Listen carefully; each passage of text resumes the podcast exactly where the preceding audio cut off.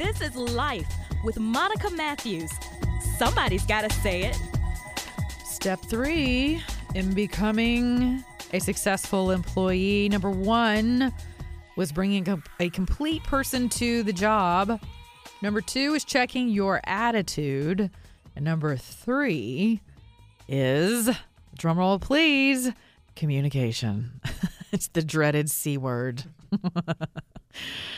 Ah, yes. Why is this so hard for us? I can tell you why. Fear.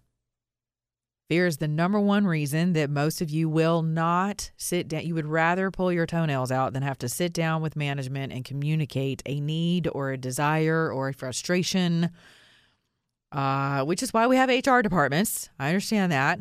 Okay. And then some people can't stay out of the HR department's office. You know, it's just one complaint, one thing after another because you just are so offended by everything. But these are for you more level headed people because I know that's who listens to me, right? These are for you folks who are grown people, right? You want to be adults. I know it's not always easy, but we're on the right path. So, successful ways to communicate well, you can start with seeking to understand, moreover, needing to be understood or worse, having to be right. So seek to understand. I'm going to say that again. Seek to understand, because this will work wonders in your personal life. Seek to understand, moreover, needing to be understood. Most of us communicate like B actors. Have you ever seen, you know, bad acting when you see it? Because the one one person is like in the middle of you know there's two people on the screen. One person's in the middle of their script and the other person's just when they respond it's like they were just waiting to get those lines out. You know why? Because they were. They didn't even hear what the other person's lines were.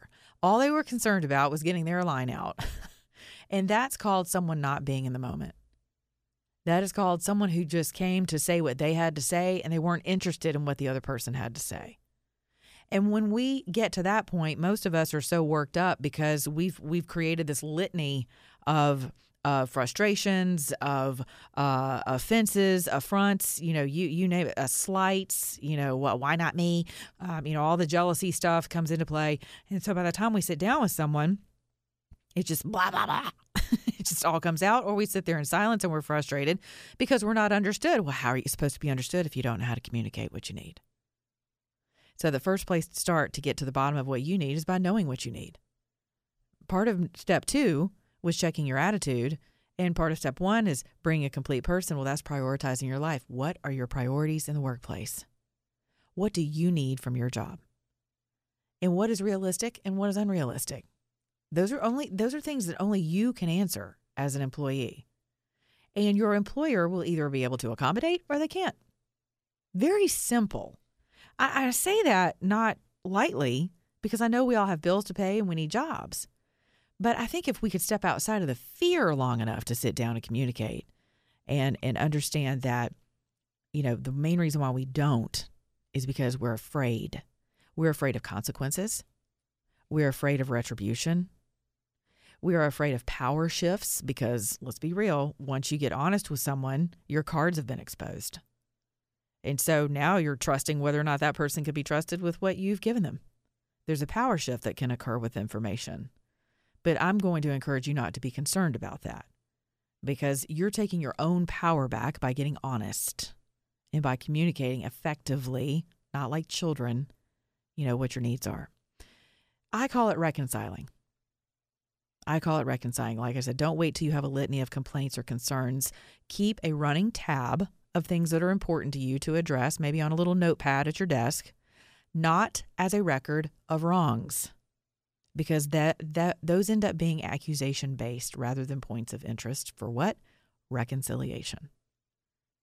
We reconcile our finances and our personal budgets, state and federal budgets, although that's that leaves a lot to be admired these days but our corporate budgets we're constantly we're constantly reconciling numbers but I think we neglect the fact that communication is a form of reconciling accounts. And it's an it's an important step in adding to the bottom line or subtracting. We are always adding or subtracting or dividing or multiplying. So which one are you? Are you an addition type employee? Are you a multiplication? What are you multiplying actually? What are you adding to? And are you subtracting and dividing? If you're subtracting and dividing and in in in negativity and uh, bad attitudes every day that you come in, it's probably time for you to check yourself and find another place of employment. But I would encourage you to start with checking, writing down what are things that you can work through on your own?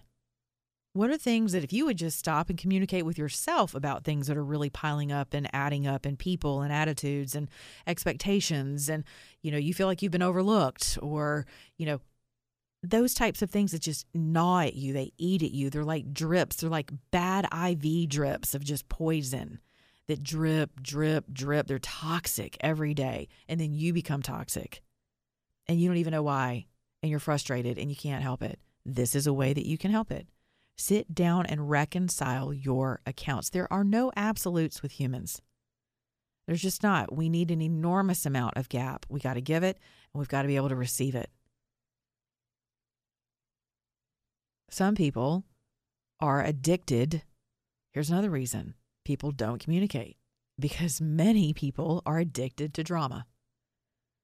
I dated a guy once who said to me, Monica, some people are just not happy unless they're not happy. and you know who those people are. Maybe it's you. so, and if so, no need to beat yourself up over it. Sit down and get honest. Get out a notepad and get honest about what it is that feeds your drama, your need for drama. Some people need to be needed. They feel like if everyone around them is is coming to them for information or more gossip or more this, then you're you know you're needed. Well, that's a bad way to be needed, especially in the workplace. Because can I tell you something? People know who you are. And if you're the person talking about others and they come to you to get information about other people, trust me when I tell you, no one likes you. No one. And no one trusts you and you are extremely expendable. So don't be that person.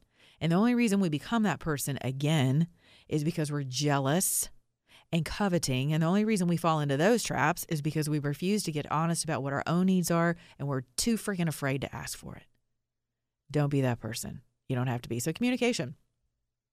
So circling back around to the list that you can compile of maybe th- of maybe things that you see that are not working either in your lane as an employee or as the company as a whole.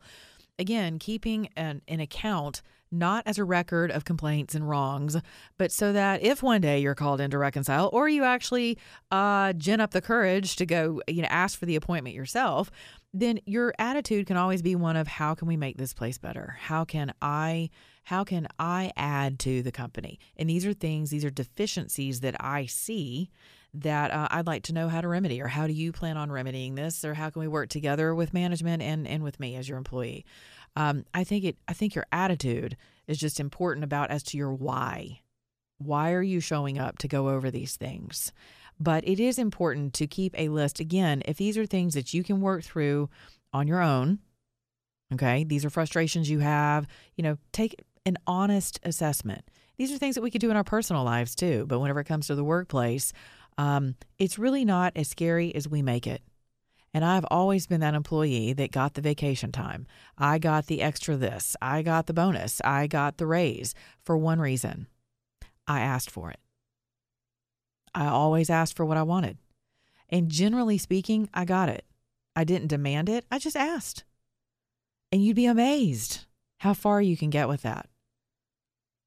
Another reason for keeping the list is to have a bench, you know, a list of benchmarks that you can keep in front of you. I love that word that you can keep in front of you, and as you hit them, you know, you mark that off your list, and and you um, and you keep moving forward, forward motion, uh, and then you take your power back. Again, this is about your life and you becoming successful. It's not all about your company, but this is where you spend the majority of your life. So you know, you're not a slave to to a corporation. You're not uh, just an employee, you can be a successful human being all the way around. And I always tell my daughter, always remember to show up as an asset wherever you go, as opposed to a liability. So I think these steps can help you out. You can follow me, Monica on Your Talk on Twitter, the Monica Matthews on Facebook, subscribe to my podcast at iTunes.